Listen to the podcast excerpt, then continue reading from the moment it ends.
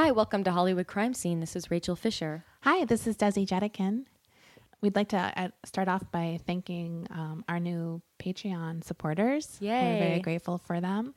Um, I want to say hey to Harold. Hey, Harold. Hey. um, also, like to give a huge shout out to Heather, who upped her uh, monthly donation. She did. That's so hot. yeah, it was super hot. Um, then we have Mark and uh, Heather Rose, and then we have Aaron.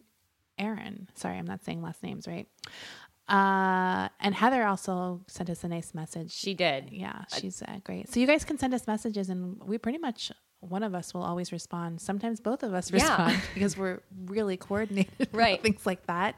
Right. But yeah, we love hearing from you. We do. There was actually an email that moved me to tears. Aw. Yes, I was PMSing, but I was Yes. I was mo- I was moved to tears. I did start crying um, when I got an email from our friend uh, Will this weekend. So thank you very much uh, for that really sweet note you sent us. Um, it's really cool to hear from you guys, and uh, we will keep churning out the disgusting, vulgar, hopefully hilarious content on the bonus episodes. on the bonus yeah. episodes. So on Yeah. Patreon, if you if you give five dollars a month, you get access to a weekly bonus episode. So you get like two for the price of one per week, So or something cool. like that. Yeah.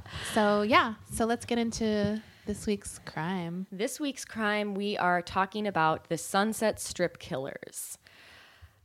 I, this is, for such a crazy story, this is actually, I feel like one of the lesser known crimes.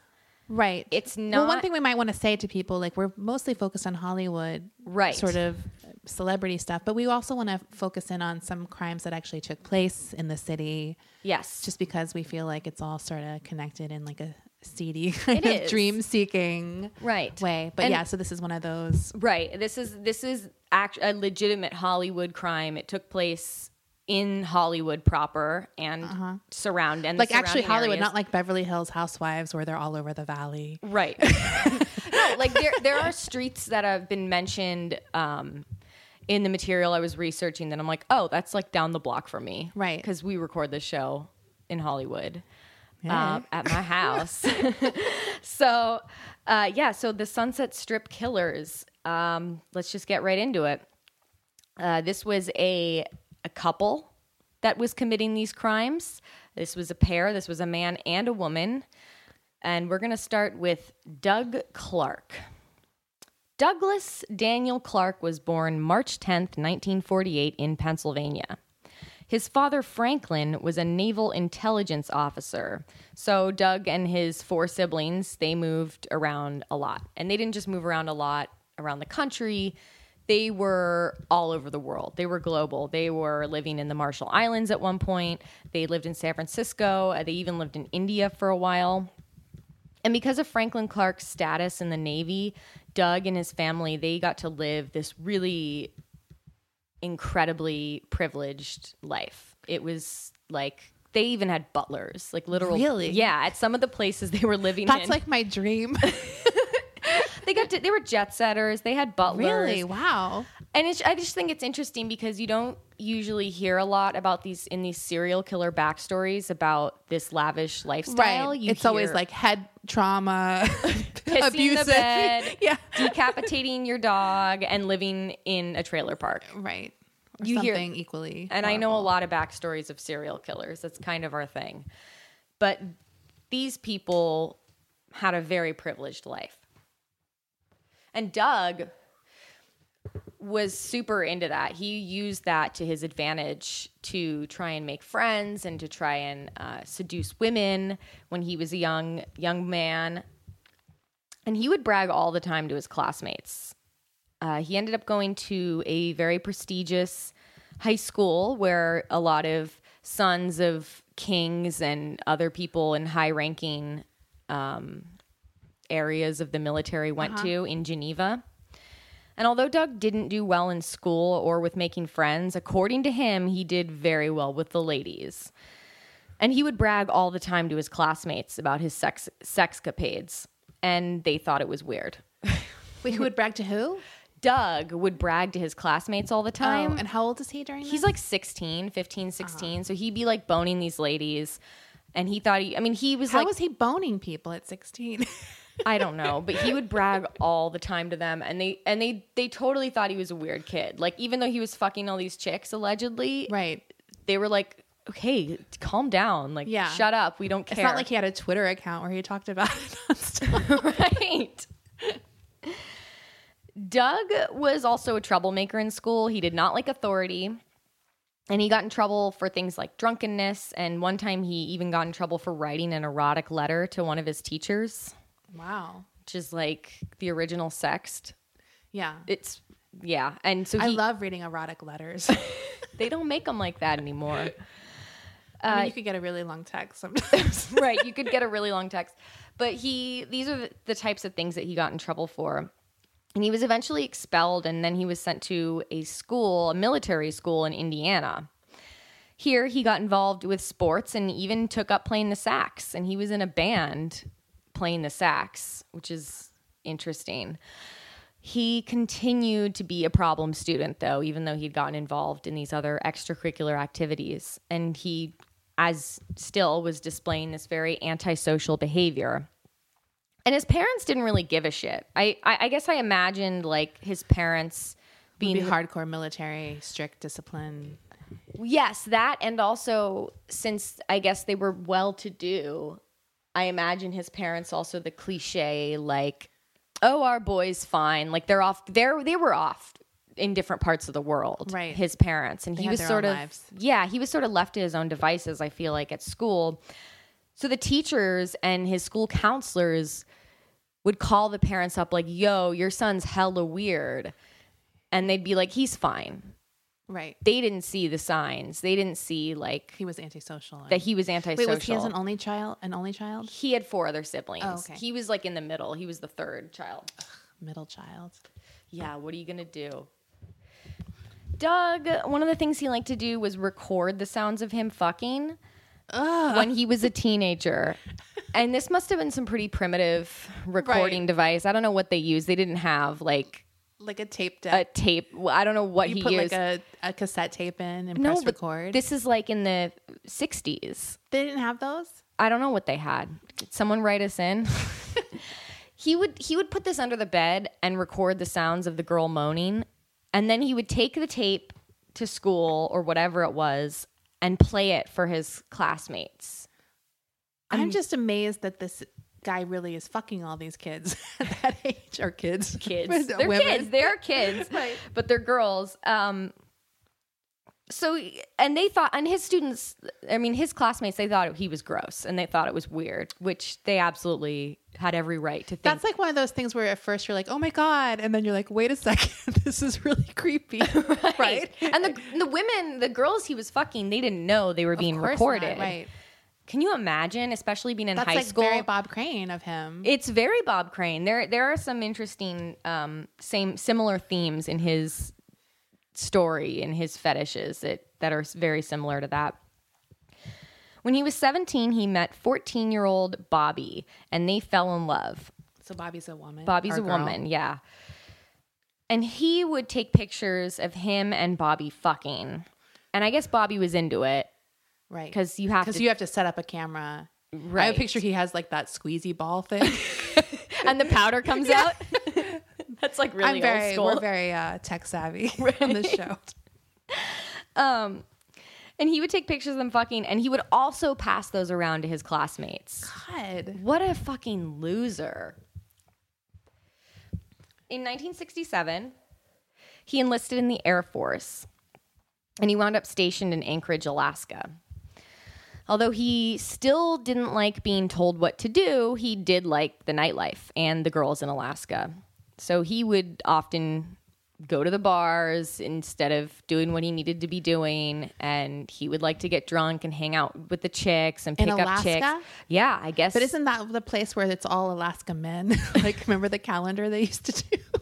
or like there's like so few women there that everyone's like, oh, you can move up to Alaska and get a man. right, and like we'll pay you Yeah. to live here. I don't know, but he liked the chicks in Alaska. He kept their pussies warm. I guess. They're beavers. He kept their It was a little muff. their Alaskan beavers warm and cozy. So he, uh, when he was honorably discharged from the Air Force, he drove from Alaska down to California with five thousand dollars, and he wound up moving in with his sister Carol Ann in Van Nuys. Caroline. Throwback. Um, when he was 27, he met Beverly, who was age 24, at a nightclub in the Valley, and the two of them got married. Beverly was Wait, is there like a sadder phrase than nightclub in the valley? no, there is not. um, so Beverly was less attractive than Doug, which so so many accounts like I feel like every account I've read about Doug, they paint him as this like handsome guy, but I'm sorry, I've looked at several pictures of I him. know, I saw a few too. and he's fucking haunting looking and not in a hauntingly beautiful way. He's not cute to me he seems at all. very basic to me. Like I would never think, oh, there's a woman less attractive than him. Like he's Yeah. not like he's not like ugly. but he's not Ted Bundy. He's not Ted Bundy hot. Well, I'm saying out of all the despicable No, no, serial no, killers, right. and I don't even think Ted Bundy was hot, but I guess he was hot for a serial killer. Like Right. Ted Bundy was a ladies' he man, had also. symmetrical features and like Right. Yeah. He was whatever. So Beverly was less attractive. She was slightly overweight and she felt that she was dumpy looking. She was very insecure. And she really liked that Doug was ambitious and handsome and they ended up buying a car upholstery business together. And Doug was a pretty shitty businessman. He was not good at his job. Beverly recounts that Doug liked to wear her underwear and that he would often try to get her to have three ways and swing with other couples hmm. Hmm. in the valley. in the valley. Other hot couples what in the year is valley. this? This is 1967. This is the late 60s. Right. Is so happening. swinging is just getting it's into getting swing. It's getting into swing. Doug was also an alcoholic. He was still drinking a lot. He spent a lot of time in the bars, and Beverly started to feel pretty neglected by Doug, and she thought that he was pulling away from her because she had gained a lot of weight during their marriage. She tried to get him to go to AA, and Doug actually did go and get sober for two years, but then he went back to drinking. In 1976, after being married for four years, they got a divorce. So, Doug, at this time, Doug was bouncing around from woman to woman, specifically overweight, lonely woman that he could get shit from, like money and free rent right. and he liked to take advantage of these women because he thought that they were so desperate for love that they would sort of give him a free ride. Right. So he was like, um, he also had a nickname for himself, which I think is so tacky. You can't make up your own nickname. I feel like, and he would call himself the king of uh, one night stands. I know, isn't that gross? so Well, I mean, he could hardly prove that. Well, and also, I'm like, where's the? I mean, I guess he was fucking a lot in between and probably cheating on his wife before. But he was a smooth talking ladies' man. And he was basically like the quintessential, in my opinion, the more I was reading about him, he was really like a pickup artist type, which I feel like if you don't know what a pickup artist is, Right. it's like a men's rights activist type who thinks that women owe them sex essentially and that there's a set of rules and it's like a code and like a guide to basically fuck any woman you want.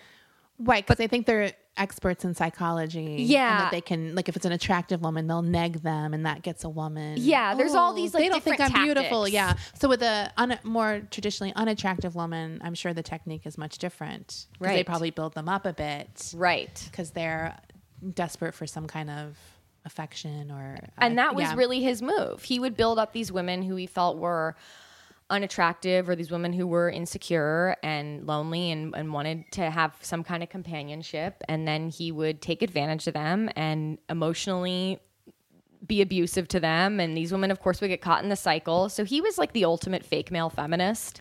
I feel Right. like That should have been his nickname. He should have the been- original fake male feminist. I mean, we don't know. He might have been doing this longer than Ted Bundy. because Ted Bundy I used to call the original fake male feminist, but this guy was was doing it too back in LA. So I even read an account of one of his moves to pick up on chicks would be that he would recite Shakespeare.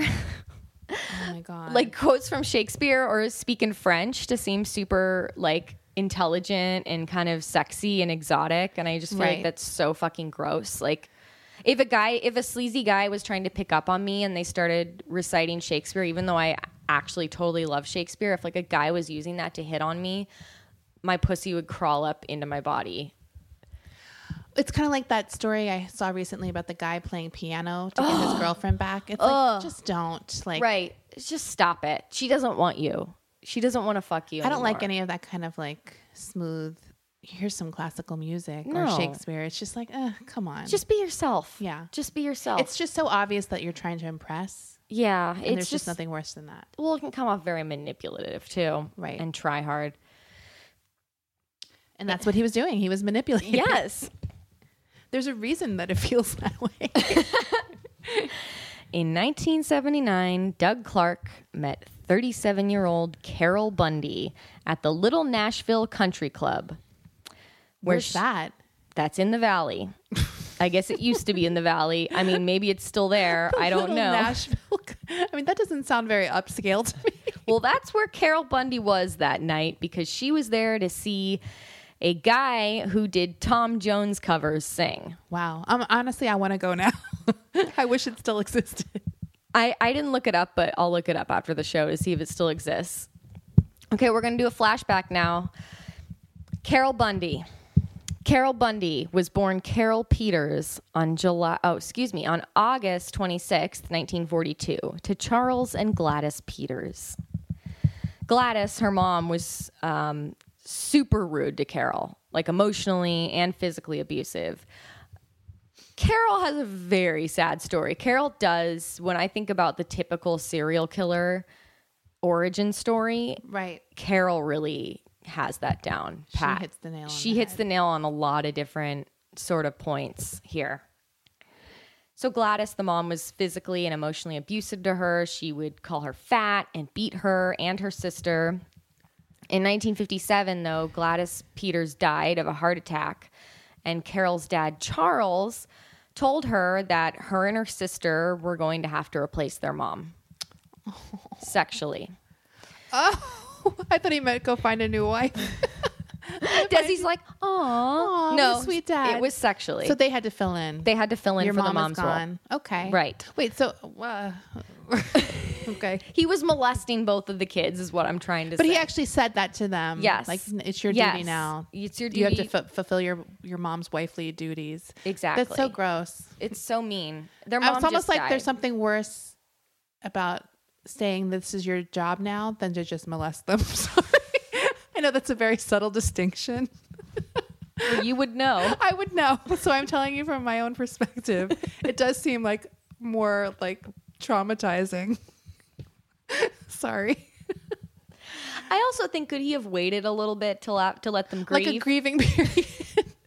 I don't know. I mean, clearly these are not good people. No. It's so horrible. it's just Anyways, awful. yeah. So, uh, Carol's dad, Charles, was, yeah, he was having sexual relationships with both of his uh, two daughters. How old were they? Carol Bundy was 13 and the sister was 11. Oh my god. So, yeah, They're young. They're young kids. And her dad did eventually get remarried. And when he got remarried, the molesting stopped. But it really was just. I mean, it's Look, so sweetie, disturbing I'm, to me. I'm not a pedophile. Like, hey, I'm just practical here. right. Like, I just mean, need someone to fuck. She, also, you know, he. Um, uh, okay, I'm not going to go into that. Let's not get at replies this week. Beauty should be good for you, and that's why we're excited to tell you about Beauty Counter. Beauty Counter is a clean makeup and skincare brand that started in 2013, disrupting the beauty industry by shedding a light on the need for stronger ingredient regulations in the personal care products that we use daily. Today, Beauty Counter is the leading clean beauty brand creating innovative and high performing products that are safer and cleaner than even their like minded competitors. So, what do we mean by clean? Over 1,800 questionable ingredients are never used in Beauty Counter's formulations. They call this their never list. You can learn more at beautycounter.com, where you're also going to want to check out their incredible products. Best of all, if you're a new customer and you order through March 15th, you'll get free shipping on your order of $100 or more when you use the code Hollywood. Once again, to get free shipping on your order of $100 or more, go to beautycounter.com and use the code Hollywood. As most of us have found out the hard way, getting into debt is easy, getting out of it is hard, especially if your credit score isn't great. Thankfully, now there's Upstart.com, the revolutionary lending platform that knows you're more than just your credit score and offers smarter interest rates to help you pay off high interest credit card debt. I know firsthand that there's nothing more frustrating than trying to pay something down and your payments are pretty much just paying off the interest. Upstart goes beyond the traditional credit score when assessing your credit worthiness. Upstart believes you're more than just your credit score, they believe in you. The best part? Once the loan is approved and accepted, most people get their funds the very next business day. Over 400,000 people have used Upstart to pay off credit cards or meet their financial goals.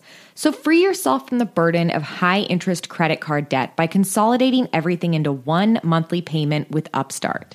See why Upstart is top ranked in their category with a 4.9 out of 5 rating on Trustpilot and hurry to upstart.com slash Hollywood to find out how low your Upstart rate is. Checking your rate only takes a few minutes. That's upstart.com slash Hollywood. So he got remarried, and one day he sent Carol to the store, and when she came back, he had tried to kill himself but failed. He did end up blowing his thumb off, and he did end up shooting the cat and killing the cat. What? Like, He wait. shot the cat on purpose, and the reason he shot the cat is because he was planning on going on a killing spree on killing his wife and himself. oh, so he chickened out after he killed the cat and then just killed himself. No, he he was going to kill himself also, but he misfired Oh, okay. and shot off his thumb instead. but his plan was, I'm going to he killed shoot the cat. I'm going to shoot my wife. I'm So, but he shoot my skipped the wife. So okay. I don't know. That's that's Yeah. a part of the story I didn't. That's like a gap. Yeah, sorry Um, guys. So he accidentally shot off his thumb. he accidentally shot off his thumb. And when Carol came back to the store and she saw this blood everywhere and her cat dead, she was like, "What the fuck?" And the girls were sent to foster care, and his new wife was like, "Your dad needs to figure some shit out." Clearly, which I don't know why she wouldn't just divorce him at that point. Like, bitch, you shot our cat and you were gonna shoot me. If someone killed my cat, I would kill them. Oh my god, I mean, it would be over for you. well, you. I mean, obviously she. This is not someone who was like, "Oh, this is a good man." Right. like, she had to know. I'm marrying the Yeah. molester. yeah. Eventually, Charles Peters uh, did kill himself. He hanged himself. So, good riddance to a horrible man. When Carol was 17, she married a 56 year old man. So, clearly, she has some emotional issues, Right. largely caused by her upbringing already. She was, and she ended up getting married three times Wow. in a very uh, pretty short span of time. And these were not good relationships No. by any stretch of the imagination. She And ended up she's also. I mean, I hate to bring this up, but she's not a extremely attractive. she's not. woman. And this matters because it ties into her relationship later on Right. with Doug Clark and his proclivity for roping in of these women. women who are less conventionally attractive or overweight Mm-hmm. and sort of taking advantage of them. Um, but let's just call a spade a spade. Carol Bundy is no fucking victim here. Right. I mean, she was a victim when she was a child, but she's not a good person. Right. Let's just get that out of the way. She was a monster as mm-hmm. well. So Carol ended up marrying a man named Grant Bundy in the late 60s. That's where she got her last name from. That's the why- serial killer pedigree name. she really did. I mean, like what a I mean, you got Ted Bundy, you got this bitch, you got the irritating Bundys up in Oregon, the ones Oh, right. those guys. yeah. Oh, the whole remember like the people were in sent- Oregon, and then there was one I think in Nevada, like the dad. I can't remember. It was Cliven, Cliven, Cliven Yeah, Bundy. I was almost You like got Coo- that Cooter guy. Bundy. It- it's the same thing. yeah. So Carol and Grant had two sons. Carol also, not only was she overweight and unattractive, she also had bad eyesight and wore really thick glasses, like the kind of glasses that are like Coke bottle, Right. Like the classic. like really Nerd. unfortunate. Four eyes. Total four eyes. your eyes literally look double in size almost because right they're so thick. they and they did and there's pictures of her i've seen where it's like whoa those are some thick ass glasses she was being abused she'd been abused by pretty much all of her husbands and she did spend some time living in a battered woman's shelter but eventually carol separated from grant bundy and her and her two sons moved into a new place and this is where she met and fell in love with jack murray her apartment manager Jack Murray was a country singer and he was Australian, kind of like Keith Urban, but this guy's a monster, so not like Keith Urban. Well, we assume. We assume. I just saw him at, on the Emmys tonight. He he looked like he really loved his wife. So I'm just saying. Interesting. I'm just, but he's also an Australian country singer, Right. So It's a rare combo. yeah, I just it's a rare combo. Um, so the two started hooking up. The only problem was that Jack was married, so already he's a piece of shit. And he really strung Carol along. He knew that Carol was wrapped around his finger because he was this kind of hunky Rico Suave guy he was also very much a ladies' man. He was a country crooner. He was kind of, I mean, like he was like attractive, I guess. He's not my type, but like I saw pictures of him. Like he, she, he and uh, sorry, Carol just thought he was like the fucking hottest guy on earth, and she can't believe, and you know, this guy's paying all this attention to her, and oh my god, she's probably thinking like he's gonna leave his wife for me. Um, and he really, he really strung her along. Like, yeah, I'll leave. Why? Like, I mean, was just, just for the sex, was she really good at it? like, I'm just she gave saying. a mean blowjob. But like, what was his? Here's the motive. Carol, when she got divorced from Grant, she got half of the house. So she got half of what this house was worth, and it was a lot of money. So Carol had money in the bank. Yeah. And Jack Murray wanted some of that money, and he was able to siphon money from her and get money. Oh, baby, I just, I need $20,000 for this Really, she had that kind of money. Yes, she did. Jesus. And he got quite a few tens of thousands of dollars from her. And Carol was just like convinced that eventually that he's going to leave his wife and be with me. And this is like an investment I'm making to spend all this money mm-hmm. on him and he'll come he'll be with me. Um and he would make her feel beautiful and lift her up as Right. well, even though he was being a total piece of shit to her, like another total fake male feminist. This is a theme here in the story. So he also told Carol that his wife had been diagnosed with cancer and that and Carol was probably stoked because she's like, oh, well, you know, we can be together then because she's going to die. I And mean, it's sad, but right. I mean, that's too bittersweet, bad. yeah. Right. But at least we can be together. So Jack really uh, kept pushing this that, yeah, when she dies, we'll be together. Just hang on tight. She's Right. almost dead. Jesus. Jack's wife didn't even have cancer, though. What? What a shock. and around this time, um, Carol had entered into a sexual relationship with an 11 year old girl that was also living in the apartment complex. Record scratch. What the hell? I, I feel like the term entered into a sexual Right. relationship. Coerced a sexual relationship. the hell? she was she was um molesting yeah she was molesting an 11 year old girl and under and she would probably thought it was very consensual carol probably did right. because the girl wasn't kicking and screaming So the girl, I recognize that this is rape, no matter what. But Right. was the girl like doing it? yes or was the was, girl so, was yeah. the girl was uh according to carol was you know, Participating participating in and this wanted to. she obviously was not able to consent because she was a child right. we're not But I was just curious, Right. Like what? And if it was, it was an ongoing thing. It wasn't like a one time. No, it happened. It hap- It was happening. It was Uh-huh. ongoing.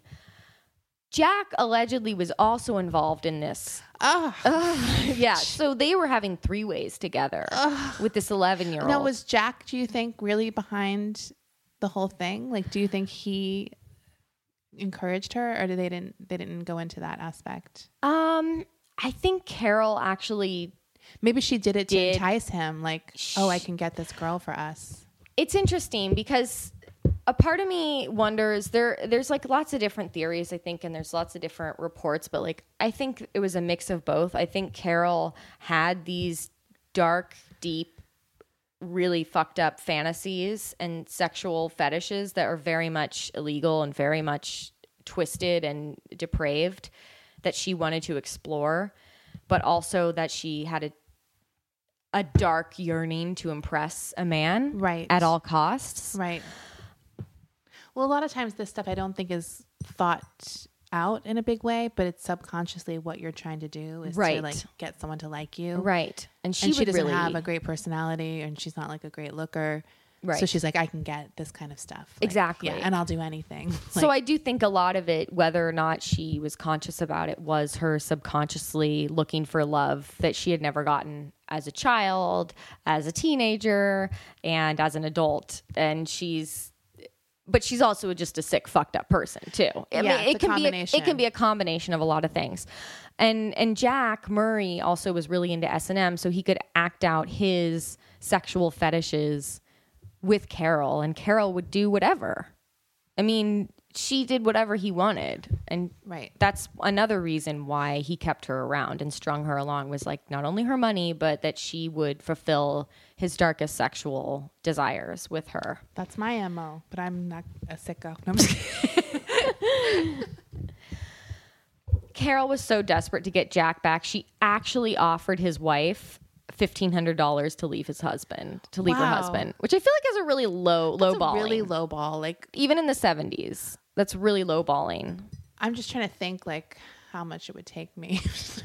I mean, who knows? It seems like no one even fucking cared about anyone back in this period. Right, maybe maybe it would have worked.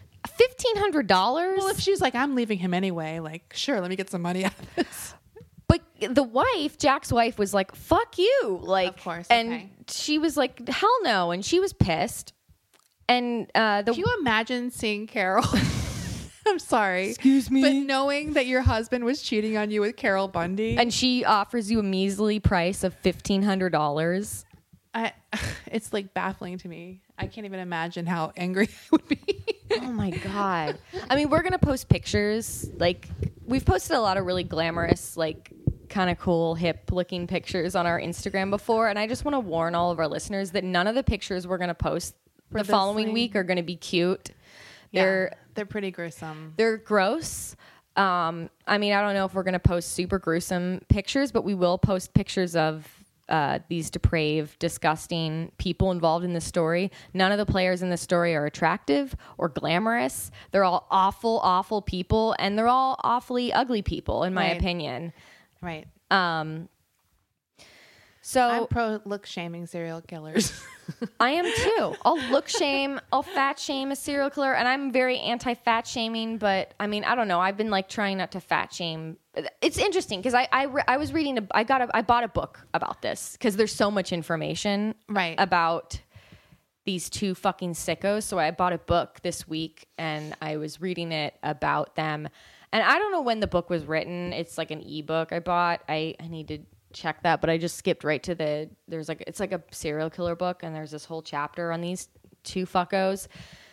And the language in it is like really not PC at all, even though it's like a, a book written by some scholar, I guess, or some crime expert. Right. It must have been written a long time ago. right. Because there'd be a little bit more PC if it was recent. Yeah, I mean the book repeatedly refers to people as like fat, dumpy, ugly. like she was a fat woman, and Well, fat I think is okay. yeah, it's okay, but it's just it's But in a with very dumpy, it seems a little more. it's just in a very coarse way they used to describe all the Right. players in this story, Yeah. and there's just this huge fat theme throughout the story. Well, that doesn't seem very scholarly. no, Right. I don't know who wrote this book. I got it, and it had a lot of information, and it was recommended. So Yeah.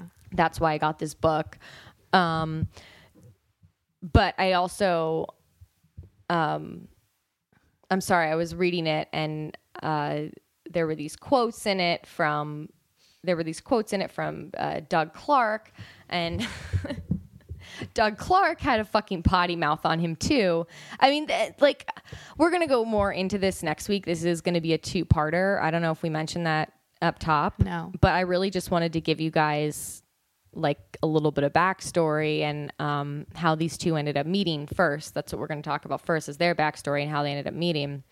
Um, let me just back up here where I left off is that um, so Carol and Jack, you know, Jack was like, "Look, my wife, what are you gonna do? She's being a total bitch. We gotta Yeah. break it off." So they finally broke it off, but that didn't stop Carol from going to the Little Nashville Country Club to meet up with Jack.